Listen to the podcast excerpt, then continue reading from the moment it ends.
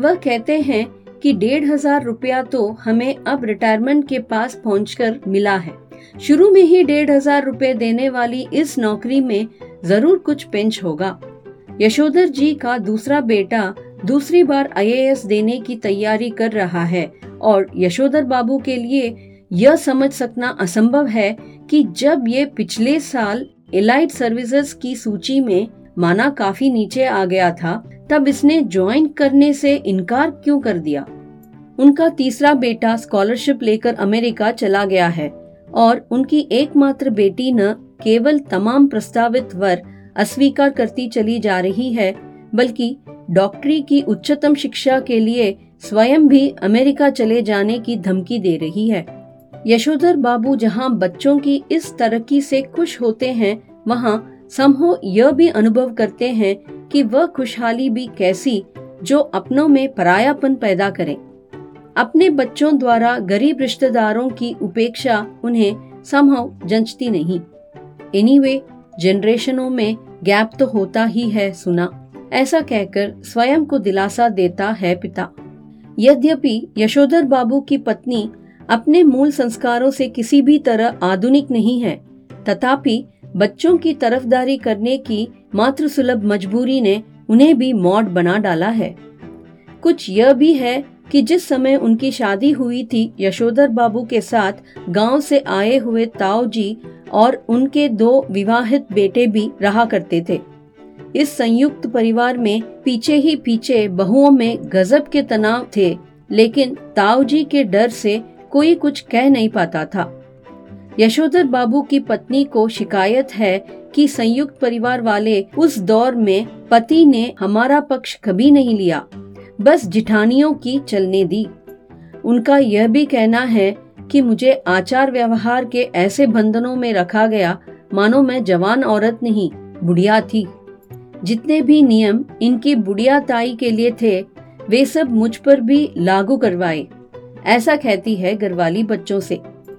बच्चे उससे सहानुभूति व्यक्त करते हैं। फिर वह यशोधर जी से उन्मुख होकर कहती है, तुम्हारी ये बाबा आदम के जमाने की बातें मेरे बच्चे नहीं मानते तो इसमें उनका कोई कसूर नहीं। मैं भी इन बातों को उसी हद तक मानूंगी जिस हद तक सुभीता हो। अब मेरे कहने से वह सब डोंग डकोसला हो नहीं सकता। साफ बात, धर्म, कर्म, कुल, परंपरा सबको डोंग डकोसला कहकर घरवाली आधुनिकाओं सा आचरण करती है तो यशोधर बाबू शानियल बुढ़िया, चटाई का लहंगा या बूढ़ी मुंह मुहासे, लोग करें तमाशे कहकर उसके विरोध को मजाक में उड़ा देना चाहते हैं, अनदेखा कर देना चाहते हैं, लेकिन यह स्वीकार करने को बाध्य भी हो जाते हैं कि तमाशा स्वयं उनका बन रहा है। जिस जगह किशनदा का क्वार्टर था, उसके सामने खड़े होकर एक गहरा निश्वास छोड़ते हुए यशोधर जी ने अपने से पूछा कि क्या यह बेटर नहीं रहता कि किशनदा की तरह घर गृहस्थी का बवाल ही न पाला होता और लाइफ कम्युनिटी के लिए डेडिकेट कर दी होती। फिर उनका ध्यान इस ओर गया कि बाल जती किशनदा का बुढ़ापा सुखी नहीं रहा। उसके तमाम साथियों ने हौसकास, ग्रीन पार्क, कैलाश कहीं न कहीं जमीन ली, मकान बनवाया, लेकिन उसने कभी इस ओर ध्यान ही नहीं दिया। रिटायर होने के 6 महीने बाद जब उसे क्वार्टर खाली करना पड़ा, तब हद हो गई। उसके द्वारा उपकृत इतने सारे लोगों में से एक ने भी उसे अपने यहाँ रखने की पेशकश नहीं की। स्वयं यशोधर बाबू उसके सामने ऐसा कोई प्रस्ताव नहीं रख पाए, क्योंकि उस समय तक उनकी शादी हो चुकी थी और उनके 2 कमरों के क्वार्टर में 3 परिवार रहा करते थे। किशनदा कुछ साल राजेंद्र नगर में किराए का क्वार्टर लेकर रहा और फिर अपने गांव लौट गया, जहां साल भर बाद उसकी मृत्यु हो गई। ज्यादा पेंशन खा नहीं सका बेचारा।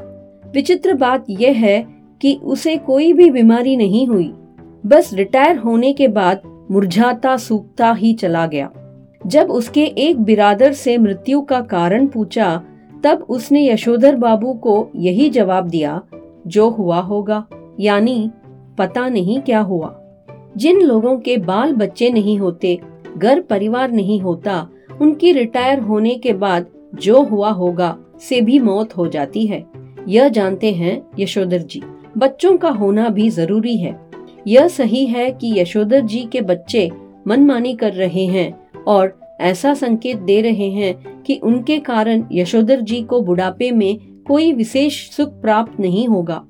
लेकिन यशोधर जी अपने मर्यादा पुरुष किशनदा से सुनी हुई यह बात नहीं भूले हैं कि गधा पचीसी में कोई क्या करता है इसकी चिंता नहीं करनी चाहिए, क्योंकि बाद में हर आदमी समझदार हो जाता है। यद्यपि युवा यशोधर को विश्वास नहीं होता, तथापि किशनदा बताते हैं कि किस तरह मैंने जवानी में 50 किस्म की खुराफत की है। ककड़ी चुराना, गर्दन मोड़ के मुर्गी मार देना, पीछे की खिड़की से कूदकर सेकेंड शो सिनेमा देख आना, कौन कर्म ऐसा है जो तुम्हारे इस किशनदा ने नहीं कर रखा। जिम्मेदारी सर पर पड़ेगी तब सब अपने ही आप ठीक हो जाएंगे। यह भी किशनदा से विरासत में मिला हुआ एक फिक्रा है जिसे यशोधर बाबू अक्सर अपने बच्चों के प्रसंग में दोहराते हैं। उन्हें कभी कभी लगता है कि अगर मेरे पिता तब नहीं गुजर गए होते जब मैं मैट्रिक में था, तो शायद मैं भी गधा पचीसी के लंबे दौर से गुजरता। जिम्मेदारी सर पर जल्दी पड़ गई तो जल्दी ही जिम्मेदार आदमी बन गया।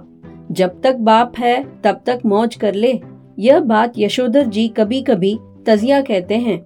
लेकिन कहते हुए उनके चेहरे पर जो मुस्कान खेल जाती है वह बच्चों पर यह प्रकट करती है कि बाप को उनका सनात होना, गैर जिम्मेदार होना कुल मिलाकर अच्छा लगता है।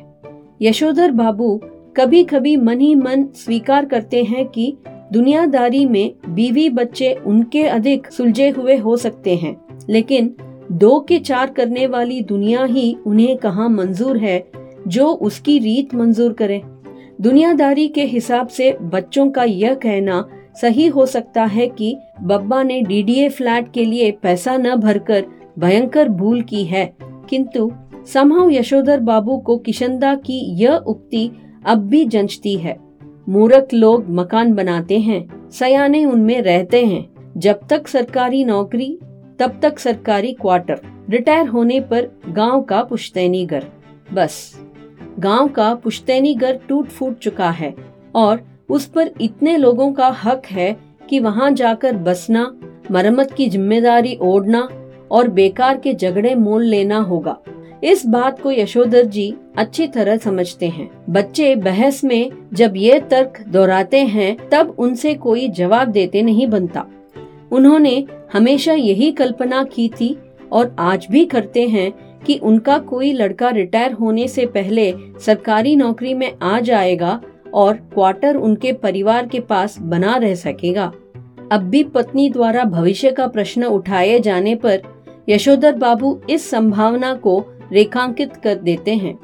जब पत्नी कहती है अगर ऐसा नहीं हुआ तो आदमी को तो हर तरह से सोचना चाहिए, तब यशोधर बाबू टिप्पणी करते हैं कि सब तरह से सोचने वाले हमारी बिरादरी में नहीं होते हैं, उसमें तो एक की तरह से सोचने वाले होते हैं, कहते हैं और कहकर लगभग नकली सी हंसी हंसते हैं। जितना ही इस लोक की जिंदगी यशोधर बाबू को यह नकली हंसी हंसने के लिए बाध्य कर रही है, उतना ही वह परलोक के बारे में उत्साही होने का यत्न कर रहे हैं। तो उन्होंने बिड़ला मंदिर की ओर तेज कदम बढ़ाए, लक्ष्मी नारायण के आगे हाथ जोड़े, असीक का फूल चुटिया में खोसा और पीछे से उस प्रांगण में जा पहुँचे जहाँ एक महात्मा जी गीता पर प्रवचन कर रहे थे। अफसोस आज प्रवचन सुनने में यशोधर जी का मन खास लगा नहीं। सच तो यह है कि वह भीतर से बहुत ज्यादा धार्मिक अथवा कर्मकांडी है नहीं। हाँ, इस संबंध में अपने मर्यादा पुरुष किशनदा द्वारा स्थापित मानक हमेशा उनके सामने रहे हैं। जैसे जैसे उम्र ढल रही है वैसे वैसे वह भी किशनदा की तरह रोज मंदिर जाने, संध्या पूजा करने और गीता प्रेस गोरखपुर की किताबें पढ़ने का यत्न करने लगे हैं। अगर कभी उनका मन शिकायत करता है कि इस सब में लग नहीं पा रहा हूँ, तब उससे कहते हैं कि भाई लगना चाहिए, अब तो माया मोह के साथ साथ भगवत भजन को भी कुछ स्थान देना होगा कि नहीं। नई पीढ़ी को देखकर राजपाट तुम लग जाओ बाट वन प्रदेश की, जो करते हैं जैसे करते हैं करें, हमें तो अब इस वर्ल्ड की नहीं, उसकी इस लाइफ की नहीं चिंता करनी है। वैसे अगर बच्चे सलाह मांगे, अनुभव का आदर करें तो अच्छा लगता है, अब नहीं मांगते तो ना मांगे। यशोधर बाबू ने फिर अपने को झिड़का कि यह भी क्या हुआ कि मन को समझाने में फिर भटक गए। गीता महिमा सुनो।